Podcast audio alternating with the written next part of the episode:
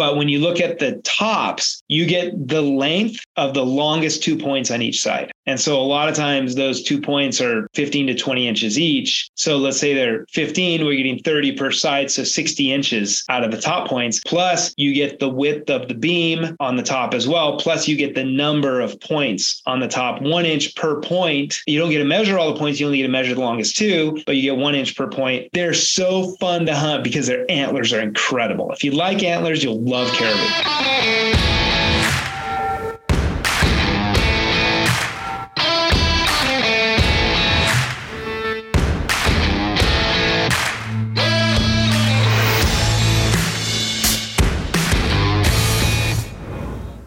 Welcome to the Hoyt Bow Hunting Podcast. I'm your host today, Allen Bolen, and I'm here with Logan Larson and Albert Jefferson, a couple of fellow Utah boys who are heading to Alaska on a caribou hunt. Uh, how you guys doing? We're doing pretty good. I'm doing great. Yeah, you guys. Uh, we've been we've been just before the call here. We've been sharing some like do you know people and we have a lot of people in common and and uh, we got to we got to get together some someday boys but it'll be good to get to know you guys today we're going to do something a little bit different today um, we're going to have uh, a discussion about caribou hunting like this is your first caribou hunt right guys correct mm-hmm. yes okay and uh, have you been to alaska before I've been there, but for fishing, not for hunting. For not not for hunting. Okay, so we, we can have like just a, a, a pretty killer talk here because I've I've done quite a bit of uh, like a massive amount of caribou hunting. I've done a lot of DIY caribou hunting in Alaska.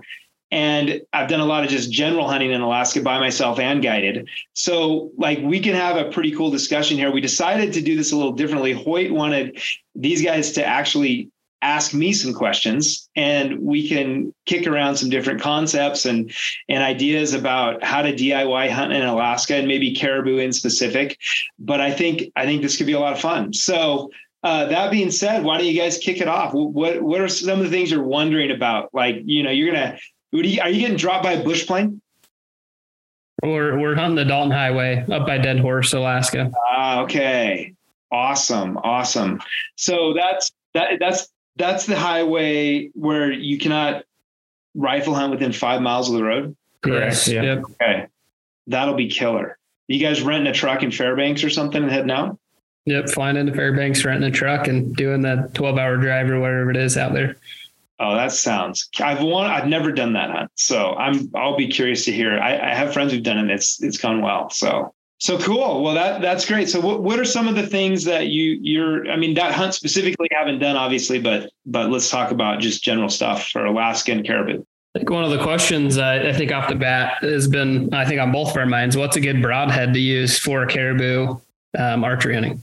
Yeah, cool. So, my philosophy on broadheads is the bigger the animal, the smaller the head you want. The smaller the animal, the bigger the head and that because that is because of penetration. So if I'm hunting a bison, it's not a game of accuracy. The thing is a 24 inch kill zone. It's a game of penetration. So I don't need a mechanical broadhead and to be ultra ultra accurate because I can hit a 24 inch kill zone with a fixed blade broadhead. It's not. But what I want is to make sure, no matter what, I hit a rib, whatever, that that thing is going to penetrate. So that on a bison, I shot a very small fixed blade broadhead because I is just for sure I'm going to hit it in the lungs. I just need to make sure it goes through both of them, and it's going to die. Um, now on a on a whitetail, let's say, uh, kill zone's pretty small, and you know they move a lot and they're jumpy, and uh, I mean whitetail you don't typically take longer shots but let's say on a mule deer or Coues deer you know again smaller animals you're taking longer shots. So accuracy becomes really important. And so i like a mechanical because they're just flat out more accurate. And i like a lot of cutting diameter because it is a small kill zone. If i hit a little back a little high a little low I want a bunch of cut. I want as much trauma as possible. So on white on deer, I'm shooting like a two inch mechanical because I want massive trauma and I want good accuracy. Now, if we go into caribou, they're more middle of the road. So I I sort of draw the line at elk where I might switch to a fixed blade And I've gone, I've done both on elk. And honestly, I keep a two inch mechanical, an inch and three eighths mechanical, and an inch and one sixteenth fixed blade in my quiver at all times on every hunt. All three of those broadheads. And given the shot, I may grab a different arrow. Every one of those arrows for me grouped together. I have them all, uh, my bow's tuned to the point where my inch and 16th fixed groups right with my field point groups right with my two inch cut mechanical. Now on the caribou, because it's middle of the road, I'm going to shoot an inch and a half mechanical on a caribou because they're not they're not anything like an elk inside. I mean, they're big, but but they're not that big. And they don't have a bone structure and even the toughness of an elk. So I want more cutting diameter. Uh, accuracy is extremely important on caribou. I personally, this is just my opinion, I would never shoot a fixed blade on a caribou hunt because you're dealing with long shots and you're dealing with wind. And when it's freaking windy and you got a fixed blade broadhead and you're trying to shoot 75 yards, that is a terrible combination. So I want a, a sleek mechanical, and I like I like cutting diameter. So I know it's a long answer, and but that what are you guys' thoughts? What are you, what are you planning? Um, we're looking to like the Grim Reaper like Pro Series. I think it's a 1603 style. Yeah. Um, mechanical.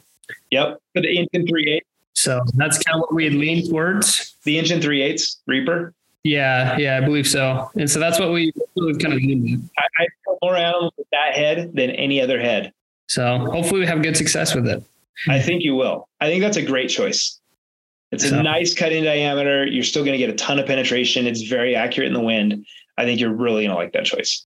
One thing, guys, about a caribou, if you, in my experience, if you hit a caribou anywhere in the body cavity, it's going to bed, like within a few hundred yards. They just don't clear out. Like, I don't know if you nick them in the leg or something, even then, guys, honestly, I've, I've, I hit a caribou once through the front leg and it went like 350 yards embedded.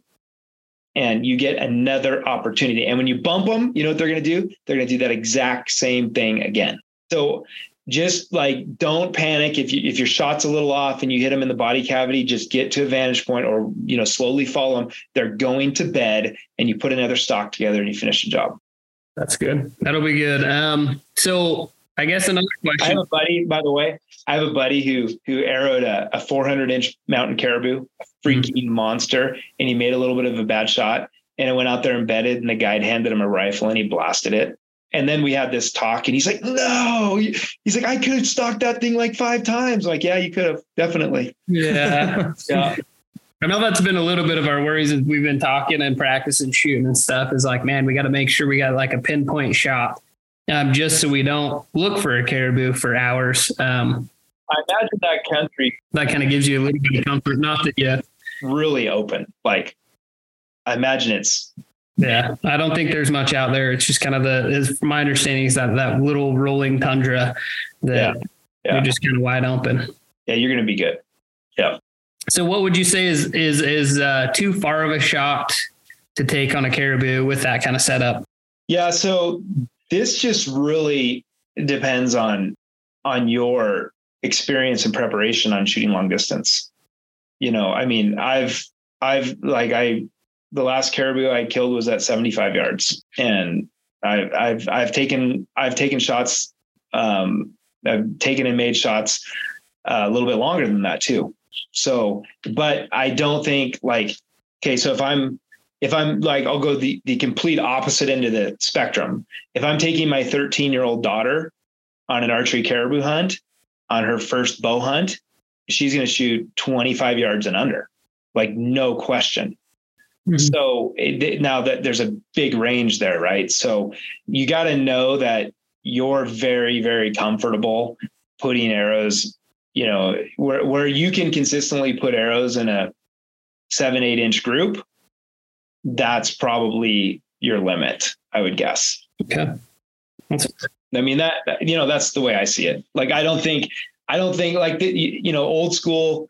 You know, hey, don't ever shoot over this yardage. I do not believe in that. Like everybody is different. I mean, I, I there there are guys on this planet who shoot better at 120 than I shoot at 80.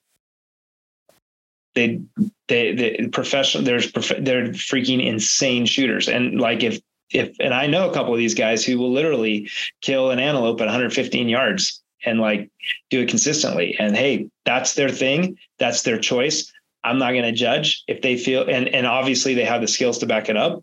You know it's their right to make that choice. So where you guys feel comfortable I don't know. I, I will say the wind is a big factor guys. In that country the wind cuts your range dramatically. What you can shoot in your backyard on a perfectly beautiful sunny day with a light and variable three three mile per hour wind is totally different than when it's blowing 35 on that tundra. Like it, it like when it's blowing 35, like you, all of a sudden your range now is 30 yards. Yeah. It, it it's it can be very frustrating, but that's just that's just how it is. I think we I think we've picked some of the days where it's blowing and storming the last couple weeks, and we try to go out and shoot, knowing that we're probably going to run, run into awesome. the wind and play Good with the wind while we're shooting. So it that doesn't that suck? It, it's it's crazy how much the wind, just a little breeze, you know, even keeps you wobbling on that target a little bit and really yeah. makes you think, man, if this is a caribou in front of me and I'm staring at it and it's looking at me or something, am I going to be able to make that shot, you know, when it actually counts? So, yeah, dude, good for you guys for doing that. Cause I do that occasionally and I honestly hate it because it's no fun to shoot in the wind. It's like all this extra work. Your group size is increased. So you feel like crap, but it is so important. And you know, like I normally shoot back tension, for example. I not with a back tension, but I use back tension with the trigger. But I can't do that in the wind. In the wind, I got to punch it. And so, like knowing things like that, you know, like I shoot more accurately in the wind, just letting her go. You know, and so it's, mm-hmm. it's definitely awesome. That's so cool you're doing that.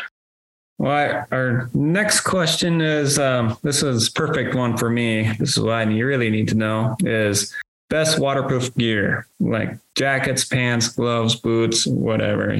Yeah. I'm like a cat. A little bit of rain, I'm I'm just like shivering and I'm gone. you made out of sugar, huh? I am. Dissolve in the rain. Um, well, you know, there's a lot of good there's a lot of good companies out there making great rain gear. I I've always been of the opinion that your three most important pieces of gear um, are boots, rain gear, and backpack those three are they can it can ruin a hunt if you don't have those three lined out. Um, everything else is like well you know you can make it work. Um, as long as you're not like bringing a bunch of cotton or something where it, when it gets wet it never dries and it's just like sucking the heat out of you. But any type of synthetic is fine. Um, but you know i so i personally i use kuiu gear um, and so I know the rain gear really well. So you could apply this philosophy to other other uh, brands, but KUIU has like three different weights of rain gear. Uh, they have the Yukon, which is the heaviest, most durable, and also the most quiet. And then they have the Kutana, which sits in the middle. It's pretty durable and pretty quiet. And then they have the Chugach, which is the lightest, lightest, and it's not as durable and it's a little bit noisier because it you know it's just like basically just the membrane you know doesn't have that tough outer shell on it. So i like if i'm hunting out of a truck and i'm day hunting i'm going to take the heaviest quietest most durable because i'm not backpacking it. I would take the yukon in that case. Or the kutana would work also but i definitely wouldn't take the chugach if it's me and i'm going to hunt the Haul Road in, you know, out of a truck. So um, I I think that um, you know if I'm backpacking though, I'm taking the Chugach. If I'm on a sheep hunt, I'm taking the lightest. You know, I, I have to carry that around everywhere, and I'm and I'm and I'm sheep hunting in August. I'm probably not going to be wearing it every day, all day long. You guys might be, you know, especially like the Yukon pant is so nice to hunt in like it, it's like a regular pant. It's durable. It's not that loud.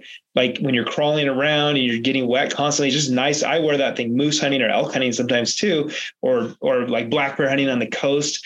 You know, I'll be on certain hunts where I'm wearing that pant all day long, every day as my pant. Uh, but I wouldn't want to do that with like a lighter, louder rain pant.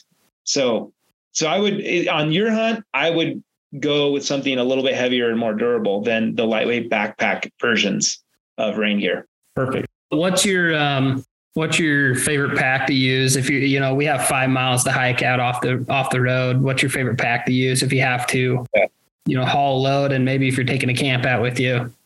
Yeah great question. Like so again i'll go back. I have worn quite a few different packs but i'll go back to kuiu because that's what i've been wearing for quite a few years now. Um, do you guys wear any kuiu stuff we got the i got the rain gear and some the some of the pants for it Okay, cool, trip. cool. Um, and if you did get the lightweight rain gear, that's going to work fine. That's, I got the Yukon. Oh, did you? Good, good, good choice. Yeah. yeah. So yeah, that was good news then. So on the pack, I like having a frame. These little these day packs that have kind of like a, you know, some kind of like stays, like vinyl, like a little bit of a frame inside of them. I really, I just haven't been that comfortable carrying those. I feel like they pull a lot on my shoulders.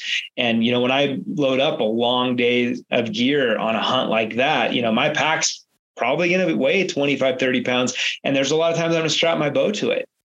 And, and it's, it's going to be heavy. So I want like a nice pack. I, I like the, the pro frame packs and I might put a smaller bag on it, but really ultimately with the compression and everything, why not just take like the 7000 LT bag weighs like nothing. You put it on the frame pack. And when you go out in the morning, if you don't have very much gear, you just compress it. You know, you put straps on it, you tighten those straps, and then your pack's not that big.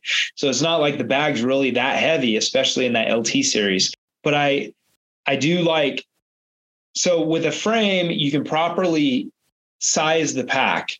And to size a pack you you center your hip bones on the hip belt and you have the frame high enough so that the load lifter straps those are the straps that go between the top of the frame and the top of your shoulder strap. You want those at a 45 degree angle.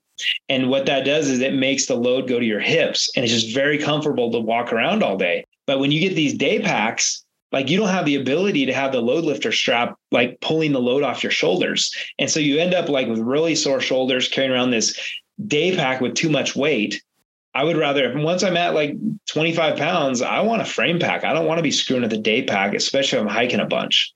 That's mm-hmm. my opinion. I take the full pack. And then plus when you're carrying out loads, man, that frame, dude, trust. Oh, caribou, by the way, they are really something to pack out. Like it, I've, uh, you know, especially like the bigger.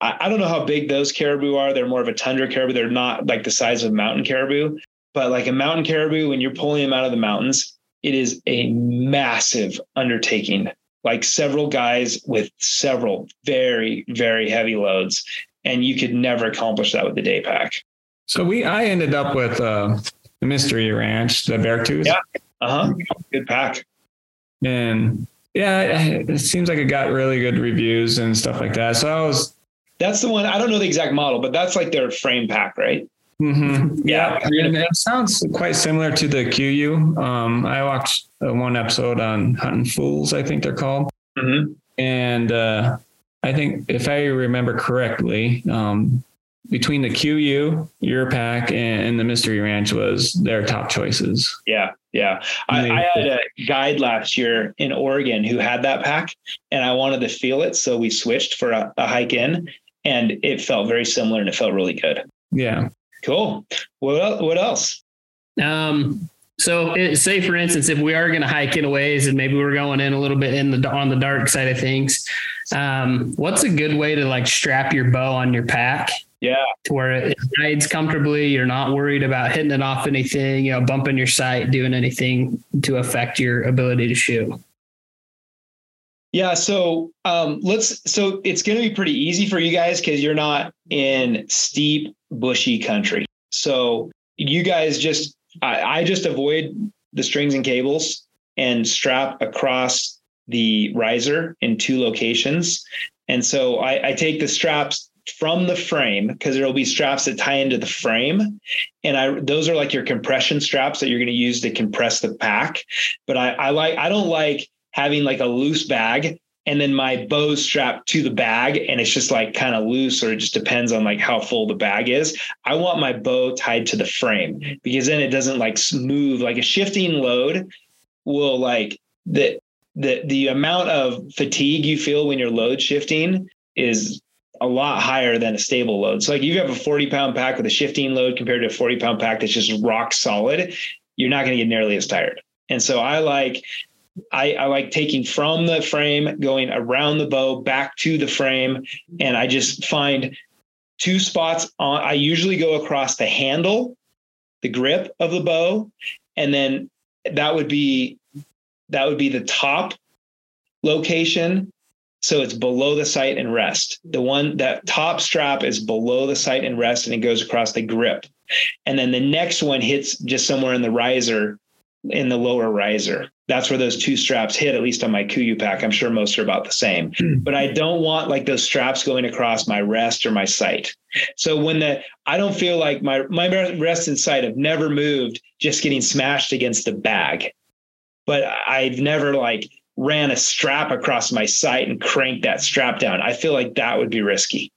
Yeah, for sure. And I don't like strapping across my strings either. I, I put the strap under the strings, over the riser, and then around the back. And I crank them. I crank them freaking tight because I don't like my load shifting.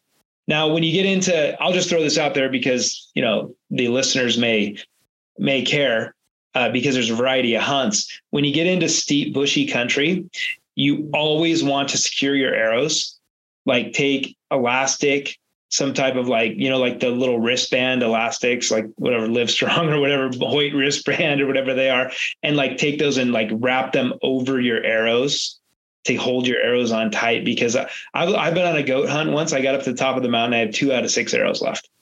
As you get caught in the bush and you're, you're, you have no idea.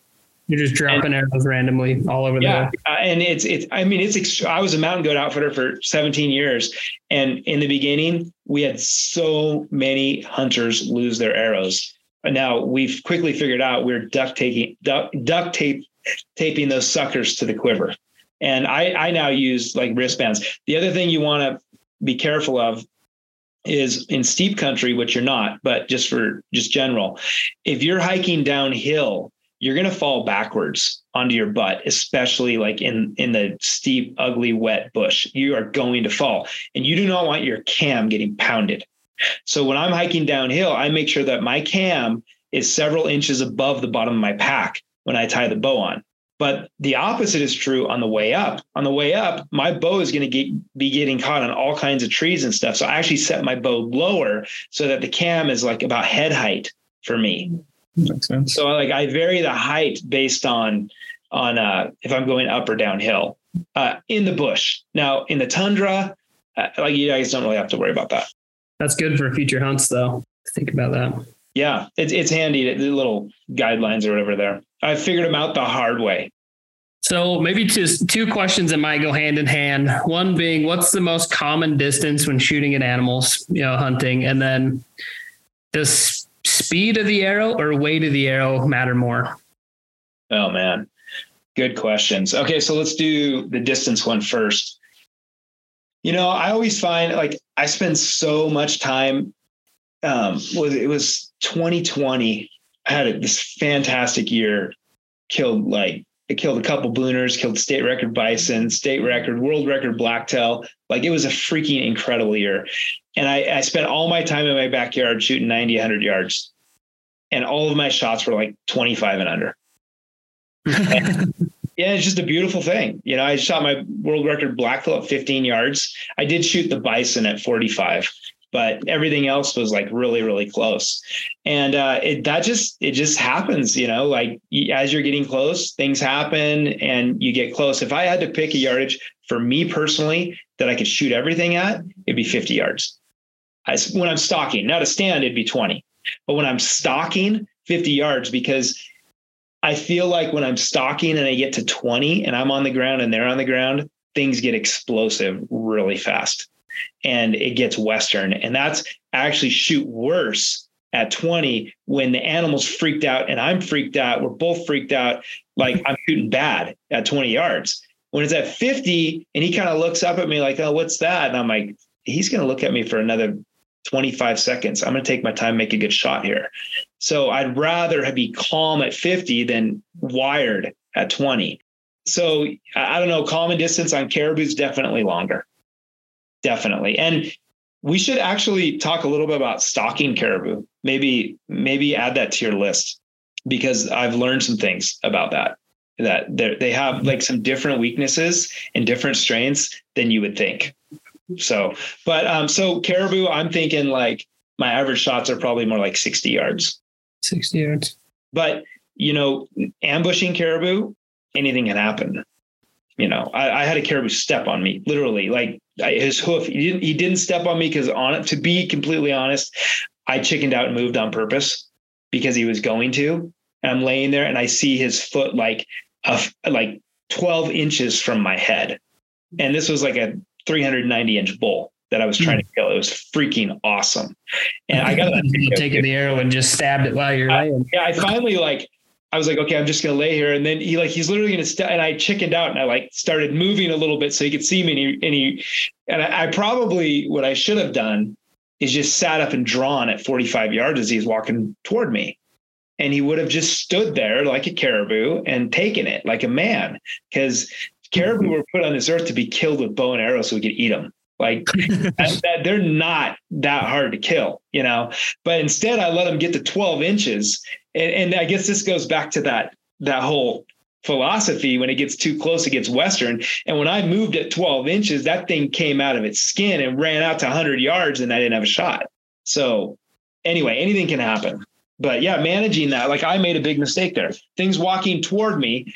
At what point do you stop them? Like I needed to stop him at 45, 50 yards, just sit up, and he's going to be like, what's that? This camo thing just sat up out of the tundra. He's going to just look for a minute, uh, not a minute, but long enough, I think, usually. So, anyway, um, next question was light or heavy? Wow. You guys want to open Pandora's box, huh? I've heard this negotiated multiple times. Some people say a little bit heavier is going to do you better, penetrate better. Then to yeah. talk to some people and they're like, nope, speed and, and light is is gonna way outdo the weight. So yeah, I don't so, know. It's, it's so both of those things are true. Both of those things are true. And and so the problem in in these conversations is that so there's there's several different problems you need to solve for in archery. Okay. So you need to solve for yardage estimation. You need to solve for accuracy. You need to solve for penetration you need to solve for trauma, like the cutting ability of your broadhead. You need to solve for all these different things. I'm not I'm not saying every single pro- problem, but this issue you brought up, why those are the things you're solving for. You want penetration, but you also want accuracy. You want you want tons of trauma, but you also want accuracy. And so it is true that a heavy arrow is going to penetrate better. So why not shoot a 3000 grain arrow? Right? Well, I mean, the thing is going to be dropping like at 20 yards, it'll drop. I don't even know, right? At some point, you you like get diminishing returns. And so my personal setup, I lean more toward speed and less toward weight.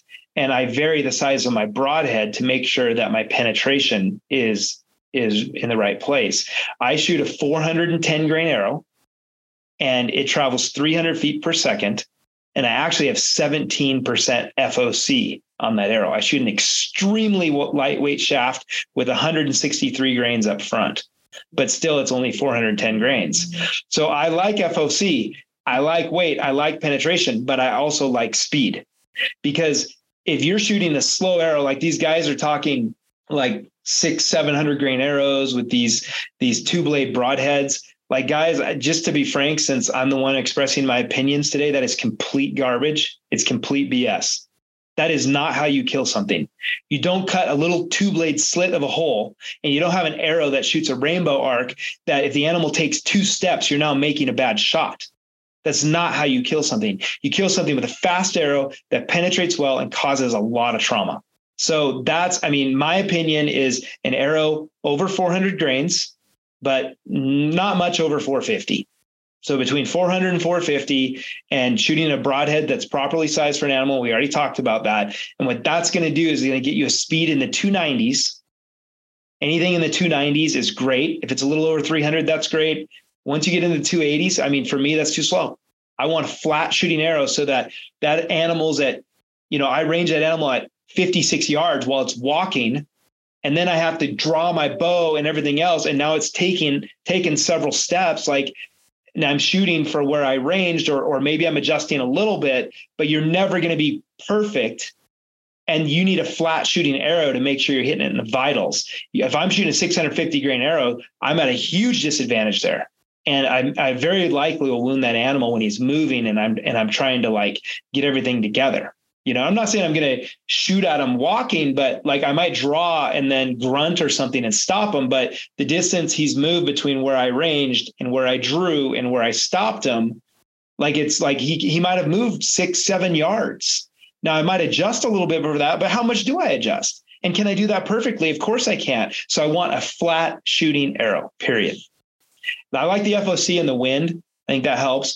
I have a really, you know, I have a 28 and a half inch draw and my arrows cut really short and I'm shooting 72 pounds and I'm still able to pull off a 340, uh, 340 spine. And I'm shooting an airstrike, gold tip airstrike. So that thing is like 7.8 grains per inch. So my shaft is extremely light. So I get all that weight up front and still stay, you know, just over 400 grains. I think it's a great setup that's a lot of info. I have a lot of opinions on that. I don't know. what do you guys think? Do, does that sound right, or you guys disagree? No, I mean, I mean, when you explain it in the fact of you know where you're ranging, if they're moving and this and that, you know, right now I think both of our bows are shooting really flat. You know. Yep.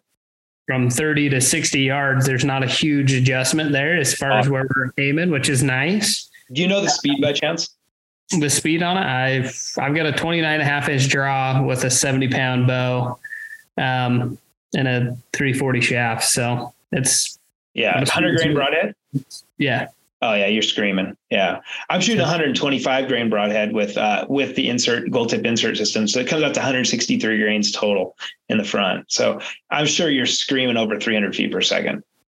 They they hustle, and you know we've even shot out to 90 yards. And I was, you know, the first time we did it, I was anticipating an angle on the arrow coming into the target that was pretty drastic, but I was surprised yeah. that you know, yeah. it comes in very straight. And I'm like, man, yeah. that's impressive. 90 yards, you know, that angle coming in is actually pretty nice. You know, you're not worried about having to compensate for that angle when it hits the animal. So, yeah, but, yeah, I found the arrows um, tend to fly pretty level generally. And, and as they drop, they're kind of dropping level. So, you know, there definitely is an arc, but, um, well, cool. I, that sounds like a great setup to me.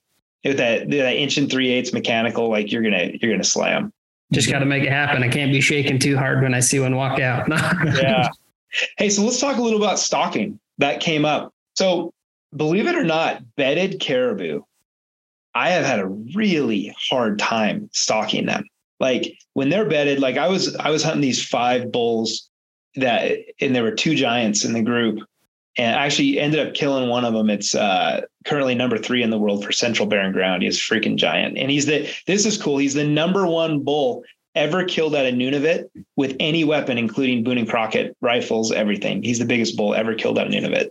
So that's pretty cool. So anyway, but I was I was stalking these five bulls for like two days, and they and I kept trying to stalk them when they were bedded, and I was having they would bed and they'd look every direction. And I think they knew something was on them too, right? Like I, after the first stalk, they knew they were being hunted, but they were so good at spotting me crawling in.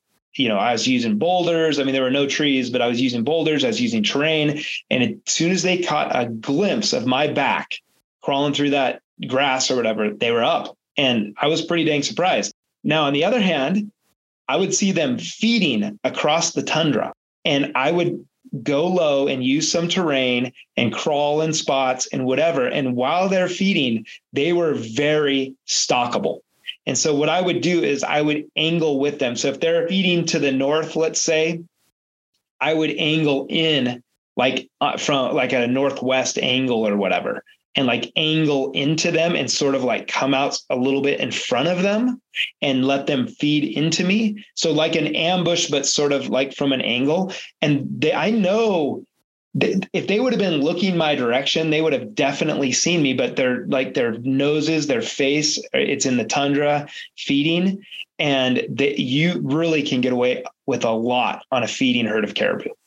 So I'd recommend your stalking, at least in my experience, when they're they're feeding, moving, get their direction, get an angle, and kind of sneak in and kind of angle. Not like you don't want to end up like 500 yards in front of them, because then like maybe you can, maybe you can adjust. I mean that could work, especially if you have some terrain. But I what I was doing is angling in like 150 yards in front of them and then letting them finish that last little distance because at 500 yards now like the odds of you being in the right spot go down because like their trajectory, any small difference can put them out of range. But at 150 yards, if they're heading in that general direction, they're very likely to pass within 80 yards of you. Well, I'm glad you shared that with us because I watched a couple of videos of people going after caribou and seems like they're going way the heck in front of them and hoping that they that the caribou will follow that line and yeah. that they run into them that that can work guys. That can definitely work. But i've also found that if i angle through and use terrain and i'm smart and i crawl through the spots where they can see me like when you crawl on all fours uh, you know a couple hundred yards from a feeding group of caribou i've had pretty good luck with that. What color camel did you wear I mean, I've I've worn. I was using Verde for a long time, and then I switched to to um, Valo, Velo, Velo. Yeah, it's just I was I couldn't get Vias out of my head to Velo. Yeah, I I, I use Velo now. I I can't remember. Probably half Verde, half Velo. Okay. So I've always heard the caribou are very curious. Did you run yeah. into that? Yeah, you can definitely definitely do that. Um, like you know when they when they see you, if you put your hands up in like an antler shape, um, and, and raise your even raise your bow above your head and do different things, a lot of times they'll come in to check you out. See what, especially if they don't know they're being hunted. That can definitely happen. Um, like, you know, I've I've I've uh, pulled on a white shirt real quick before. Like I had a white shirt in my pack, and then they they saw me, and I pulled on the white shirt, and, and I've had them come. I, I didn't really get a shot that way, but they they came in from like 200 yards to 110 to see what was going on. You know, things like that. So maybe could work. A decoy, I you know, they make some good ter- caribou decoys that are that are uh, compact. They'll definitely get curious on that. Um, when are you guys? When are you guys going? September 1st. We're going to be up there till till the 10th, I think, 9th okay. or 10th. Okay, so they won't be rutting yet. So I was curious.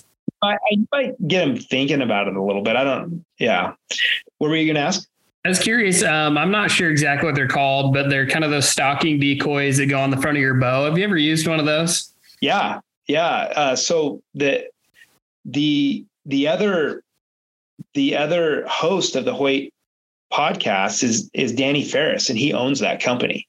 Oh, really? Yeah, and I have used those, and they're really cool. Now, I I don't I don't know that stalking behind it is the right idea, but definitely shooting with it on as you pop up. You got a caribou feeding by at 40 yards, right? And you're laying down in the tundra, it doesn't see you. You got to sit up and shoot. They might freak out. If you sit up with that decoy on your bow, your odds of getting that shot off are way, way higher. Way higher. That's it definitely you know, hold them there for, you know, Absolutely. 10 seconds longer, 20 seconds longer. And, you know, at some point when you're when you're, you know, stalking in and you're 100 yards out and you're making that angle to intercept them and they see you, showing that decoy at that point might be a good idea. And they might come check you out or they might ignore you. It's a great thing to have with you. Those decoys are fantastic. Perfect. So in this instance, you know, we're talking about these examples of what might happen. You know, say we are laying in the tundra, we're trying to get close to them and you know, we get our chance. Is it better to sit up on your knees or sit from your butt and shoot? Or are you trying to stand fully up on your feet? Yeah. So I like to stay low, but I do like to be on my knees.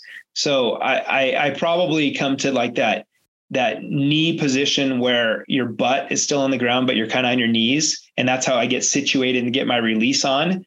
And and maybe I draw from there, but I draw and then I come to my knees for that last few seconds to shoot.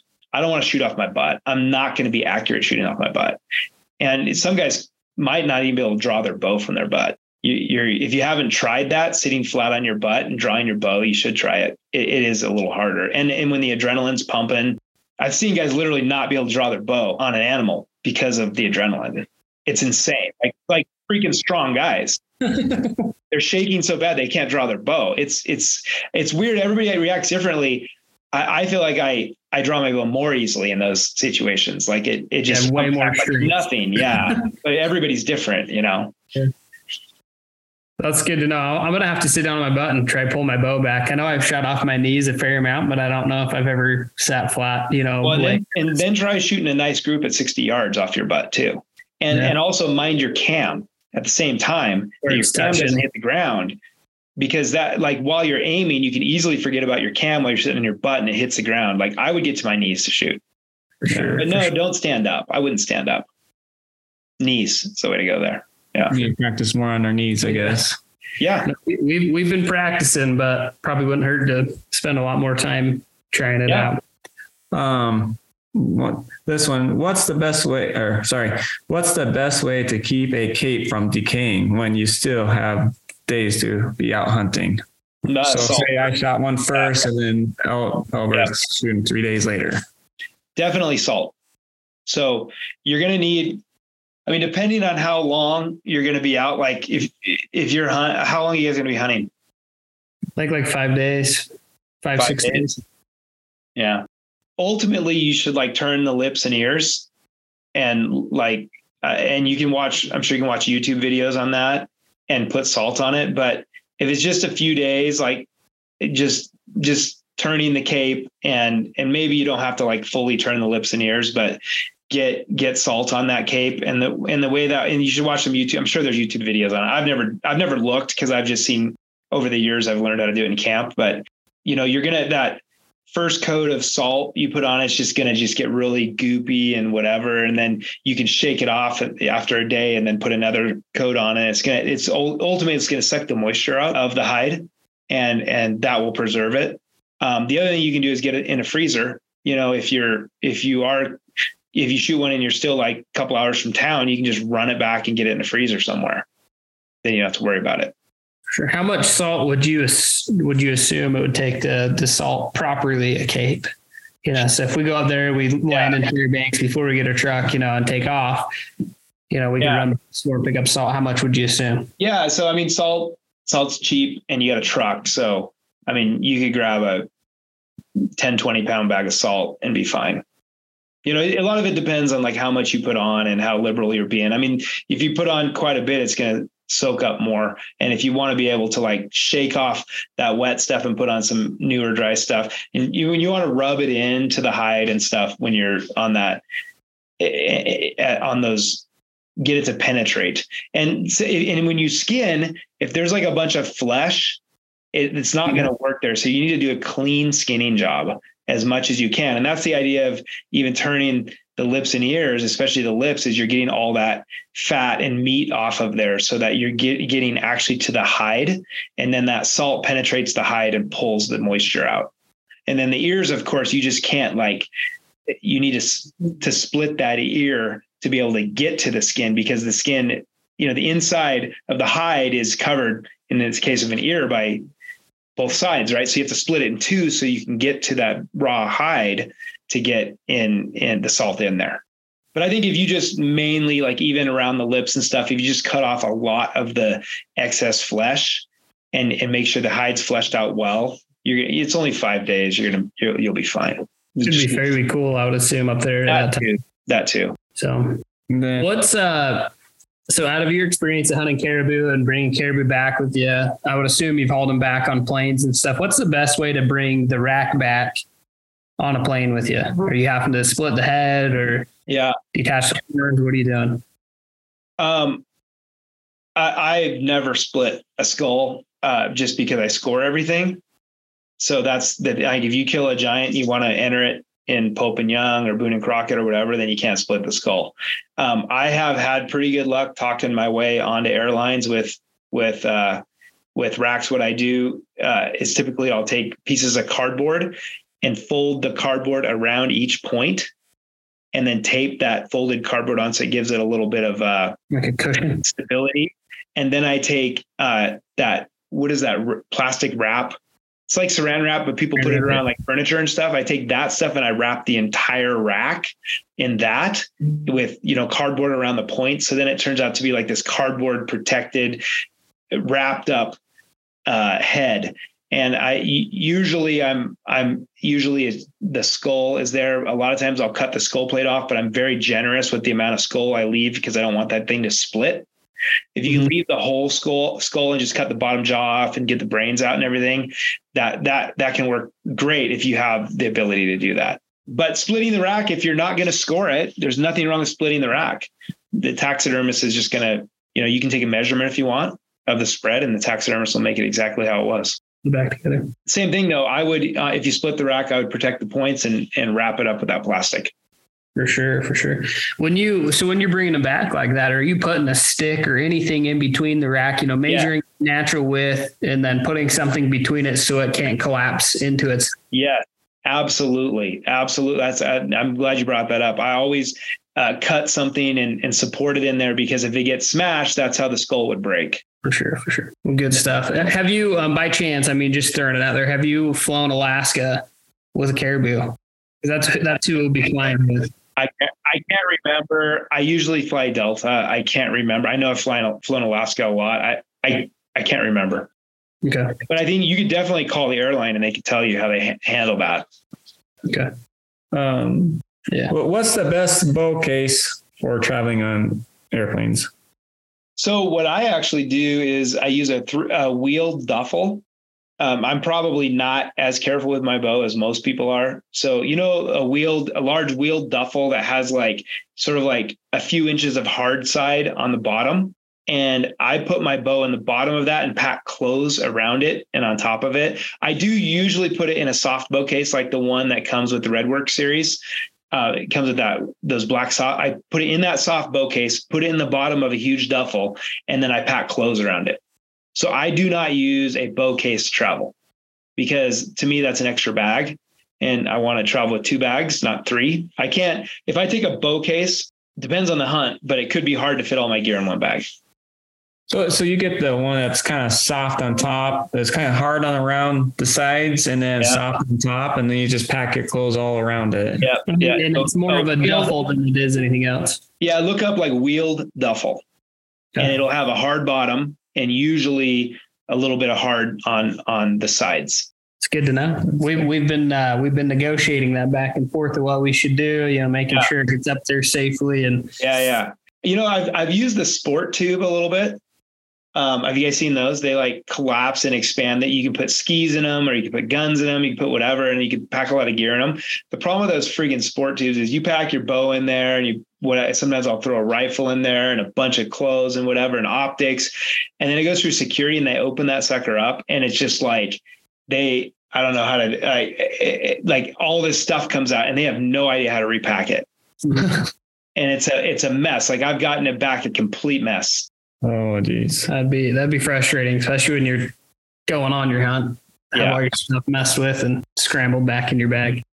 Um so one of the other questions we had, what's a good base layer? Like when you're going up to a place like Alaska where you're going to have humidity and potentially a lot of rain, what's a good base layer that's going to keep you warm but not be super heavy or overheat you if you're hiking? Yeah. You know, I go back and forth between lightweight merino and uh, like synthetic base layers. On I just went on a sheep hunt a couple weeks ago and I took uh, the Gila. You guys seen the Gila? It's like a it's kind of like those Simms fishing hoodies where it's more of like an SPF. Like they're really, really lightweight. Um, and so KUIU came out with like a basically like a traditional like fly fishing shirt, but for hunting. And, and it's that was awesome on that hunt. Is it was hot a lot of times and and you know it was always dry really, really fast. But that's backpacking. I think that I prefer merino because merino never stinks. Like I will wear merino for like 10 days on a backpack hunt. And honestly, like I maybe I'm just like used to my smell at that point, but like I don't feel like it really stinks that bad.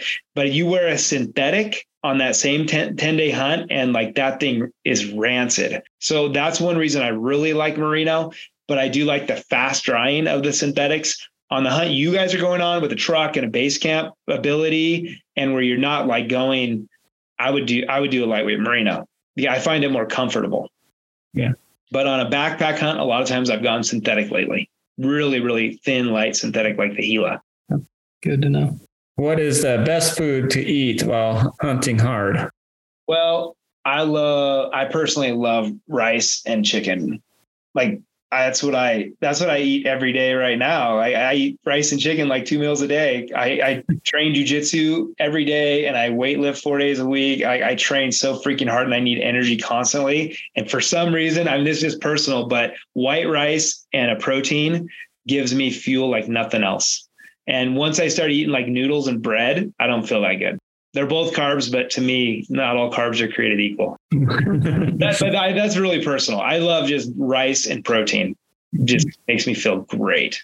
Do you ever buy those uh, what are they call mountain houses or anything like that? You go with those? Yeah, yeah. In fact, um, absolutely. I just tried a um, a new version of those this this last trip, and they were freaking amazing. Let me get the name of it here real quick. We'll we'll edit this real quick. I'll, I'll have Evan them edit this part because I want to get the name right. Um, oh, let me see here. What was that? Uh, dang it. Um, this stuff was so freaking good. It's a brand new brand. Um, and what I liked is that the packaging was tiny. So it's not like a Mountain House brand then. It's it's a it's a competitor. Okay. And it was like it's worth it's worth telling you guys because it was so good. You get that guy Shields or Wild, Wildlife Society, I think is Wild Society. Okay. Okay. They it was pretty awesome because they weighed way less than anything I've ever used. The packaging was really small and the food was fantastic. I ordered them online. They they came to my front door and uh, it was the best experience I've had because they were so small. Like a lot of these mountain house type meals, they're in these giant bags.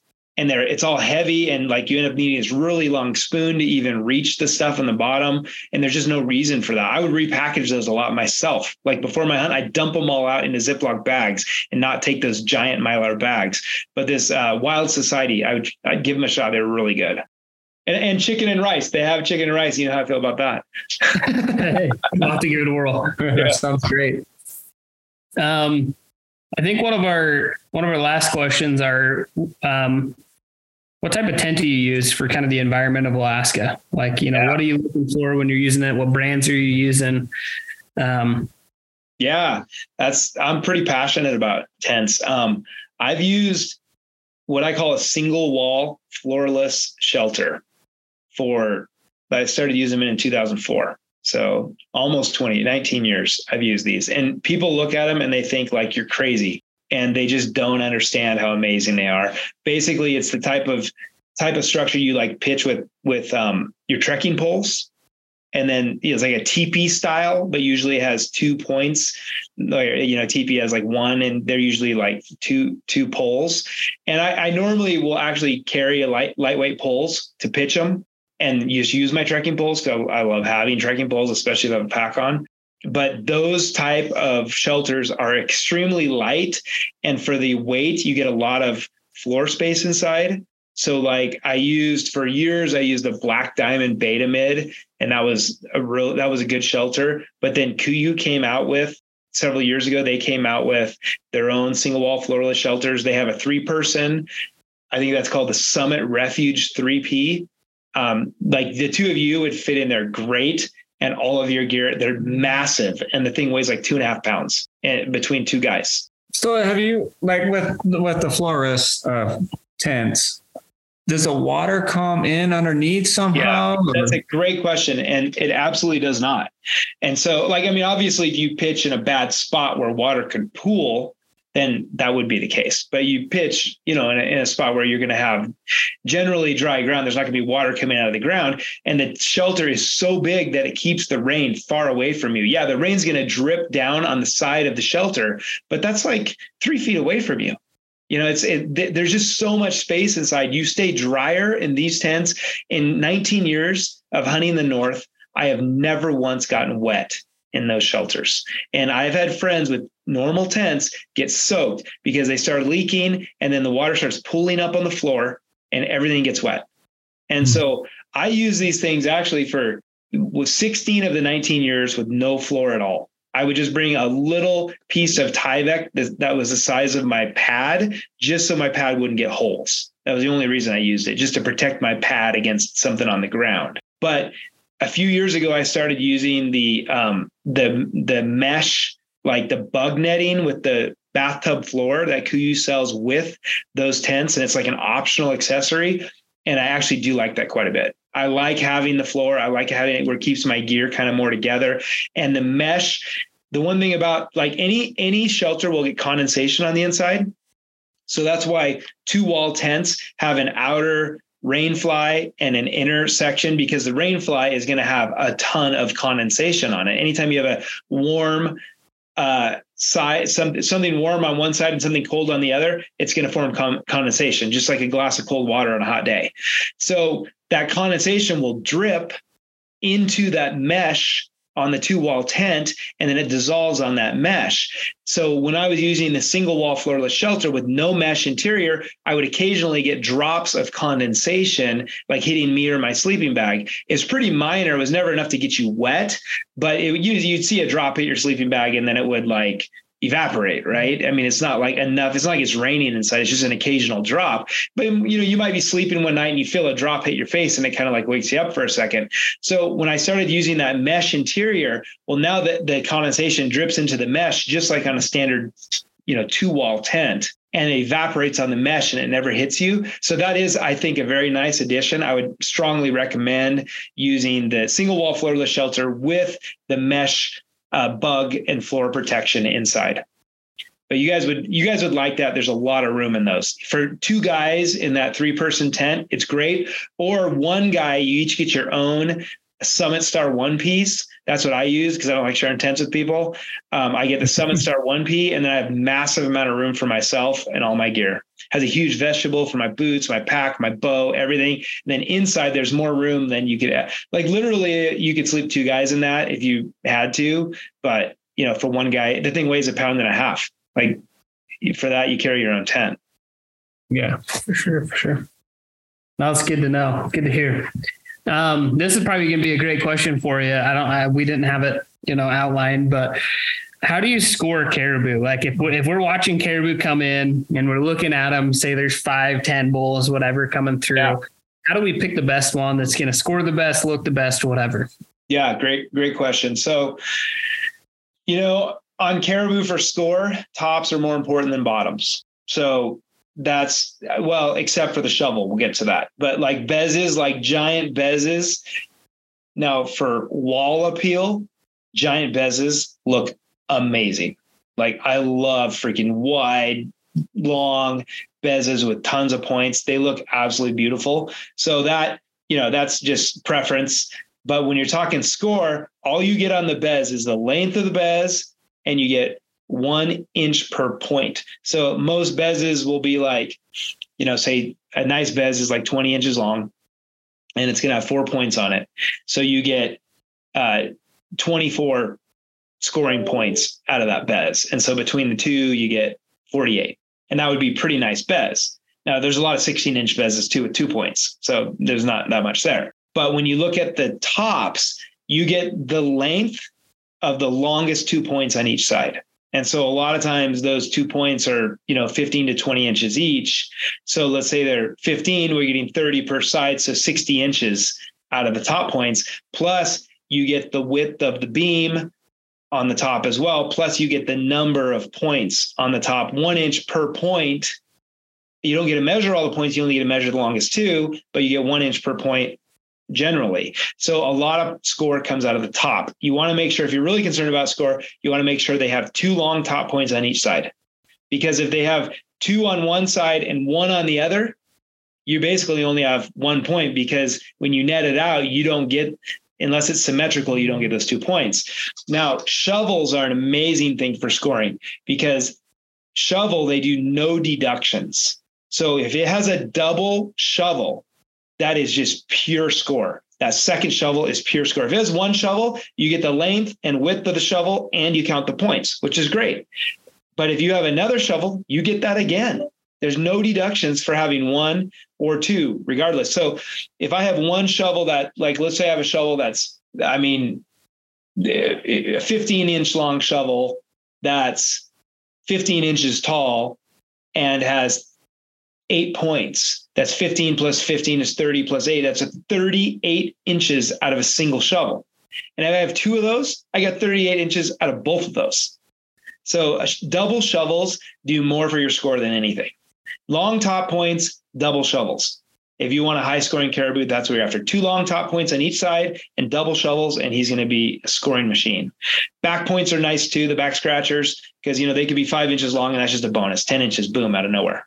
So they that bull I killed in Nunavut, the really high scoring bull, like when the outfitter saw him, I showed the outfitter video and he's like, that bull's not as big as you think. I'm like, dude, that bull's over 400. Trust me. He's like, I'm like, look at this, this, this, and this. He didn't look giant, but he had everything. He had two giant long top points on each side. He had six, seven inch back scratchers. He had really great double shovels. Like he wasn't a monster frame. Like he didn't have like 60 inch main beams or something. You know, he had, I can't remember, 52 inch main beams, but he had everything. And that everything came together to create a 400 inch Central Barren Ground caribou. Now, book on Central Barren Ground is only 360. So he was a freaking giant. So anyway, yeah, that's, that's, yeah, if you're, if you care about score, that's how you get there makes me stoked. I man, yeah. I'll tell you what. If you love antlers, caribou have more antler. I mean, they're so fun to hunt because their antlers are incredible. If you like antlers, you'll love caribou, and they're so unique. Like everyone is so different. Like they're just. And the way you put them together, like you could have, like, there's so much to talk about you know, like, oh, well, his bezes are huge and they have all these points, but he only has one shovel. But look at his top points. Oh, but he's the, the one top point only is kind of medium sized on that one side, but he's got back scratchers. And he like go into this whole like scoring caribou is actually very, very fun because they have so many characteristics to weigh out. So, well, sorry, one more time, just to remind me. The first thing you look for is what on antlers? The the, the, the length of the top points, two long top points on each side, and then your, double shovels and double if you care about score, look for those two things. Okay. Sweet. Yeah. Sweet, sweet. And and you got to look at frame size too, because anytime you have like age is always important. Like you might have a young bull that looks like he has two long top points and looks like he has two shovels, and he does, but because he's a miniature version, they're just not going to do that. Well, you need that C-shaped main beam. And the body on a mature bull like pay attention. Like you will see a massive difference in like a 10 year old caribou. Like they just like they're tanks. Tank of a body. And you know the younger five six year old caribou caribou are older than like deer they, like your your prime deer is like five to seven. Your caribou is going to be older. Not that the age matters, but look for that big mature. It only matters in the sense that you're looking for a mature body. Like look for that giant mature bodied bull with that C-shaped main beam, and those points they're going to grow on you when it hits the ground. Yeah, oh, you guys are getting Absolutely. stoked, huh? I've been stoked for a while now, but now it's kind of becoming a little bit more real that it's getting close, and yeah, can't wait. Well, is that is that about is that about it on the questions? I think the only other one that I might have, and it's just kind of a random one out of the blue, is um, so I've talked to a couple guys that ton it up there. Occasionally they run into grizzlies. What is your advice when you run into a grizzly? You know, what's something good to have with you? You know, maybe to do, maybe to avoid. Yeah. I mean, nothing beats a rifle.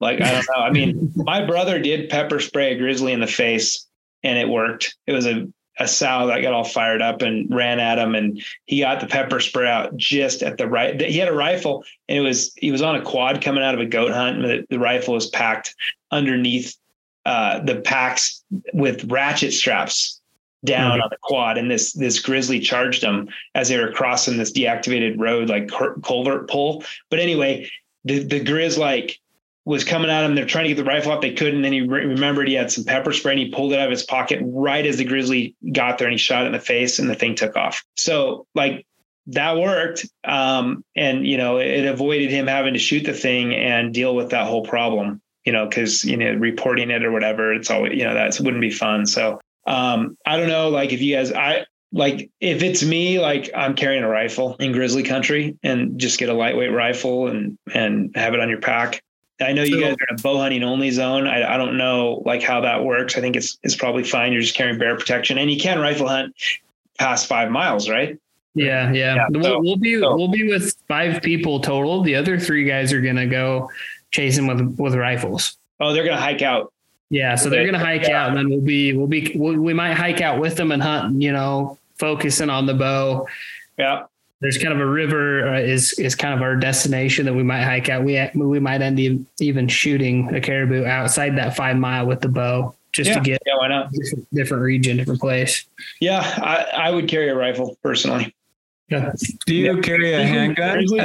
Oh yeah, we're in Alaska, so yeah, you could do that. I have a, you know, that Scandium 44 mag, um, really lightweight 44 mag, but I've I've been like in, and I do carry that in Alaska. Um, in Canada, you know, no handguns, right? So I'm used to the rifle, and I hunt in Canada a lot. But you know, when when when you're in a situation with a grizzly and you look down at your 44 mag, you feel like you got a squirt gun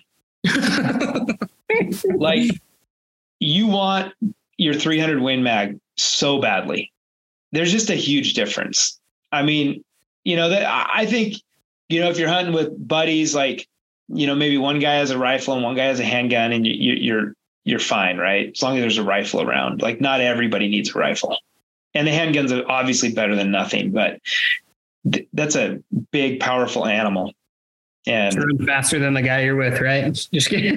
yeah, there you go. I mean, that's that's the old thing, right? I'm just kidding. Never, I've never tested that, but I don't think I think that um, Can't run that fast running from a bear, like you know, facing them and making a lot of noise and holding your ground is what you want to do. Is the best, yeah, for Yeah. sure. But No, for sure. well, guys, this has gotten me me pumped up to hunt caribou. I still I I, I still have some left to do, so I'm I'm excited. I can't wait. I have I have a I have one booked for next year. Pretty excited about. So yeah, That's awesome. Well, if you want to go with us next year, we might go back to the Haul Road again. So you know, I want to do that, and I I do need a, a bigger barren ground. So uh, let me know what you guys see. Tell me if you see Yeah. any monsters. Yeah, definitely reach I've, out. I've been told there's some pretty big ones up there. That's kind of why we might look at hiking into the river. It's you know it's like eight or nine miles off the road, so it's a little bit of a hike out there. But I've been told there's bigger ones out by this supposable river. I've never been there, never seen Yeah. it. So we're gonna come down- download maps, guys. Download download uh, maps to your phone before you go out there. Like how all your topo maps and aerial imagery. It makes a big difference to know. Like as you're hiking, you don't want to hike blind. You want to know exactly where you're going. You want to know what's in front of you. You know and where the river is. You want to you want to have all this information from an aerial view, and you're not going to have cell phone coverage. So you need to download everything beforehand. Are you using like Scout to Hunt or like onX or different things like that? Yeah, I mean, I've used onX. I've been I've been playing with Spartan Forge lately. I've used um, Fat Maps, which is pretty cool. It's but it's a ton of data you have to download. Like it's unbelievable amount of data. Um, but you know, any of those work. okay. I use Gaia GPS for many years. That's where most of my waypoints are on Gaia. I need to get them get them out of there. I have like 20 years of waypoints on there. But Mm. So what did you said it was Spartan? You Spartan Spartan? Forge is really cool. Yeah. We'll have to look into some of those because I've, I mean, I've been around some of the other maps, but not that one. So Yeah. Yeah, they have good 3D and good uh, aerial imagery, and then coming together. Aerial aerial 3D is amazing. Like like you can, you know, I mean, I've looked at, I've glassed up an animal across the valley, and then I look on aerial 3D. I'm like, oh yeah, there's the tree he's under. well, that's pretty cool. Yeah, it's freaking. Pinpoint it like that. Yeah, yeah. So anyway, well, guys, this has been really fun. Uh, I, I I talked a lot today. Normally, I'm the host and not talking quite as much, but No, I, I, I hope, I hope we've been like sponges. I, we've loved it. Yeah. I think it's been super awesome for us to be able to hear what you have advice wise and everything. So it's been great. I'm, I'm pretty sure once we get out there, we're going to be like, oh, I wish we would ask this question. you We'll take have- it we'll to do a recap meeting when we get back so we can learn all the things we messed up on. So, Hey, actually, we should do a recap, and I'll ask the questions. hey, that'd be fun. That'd Yeah. be really cool. All right, guys. Well, thanks. That was fun. Good luck on Thank your hunt. you. Thank you. We right. appreciate your time. It's been awesome. Catch you later. Have a good one.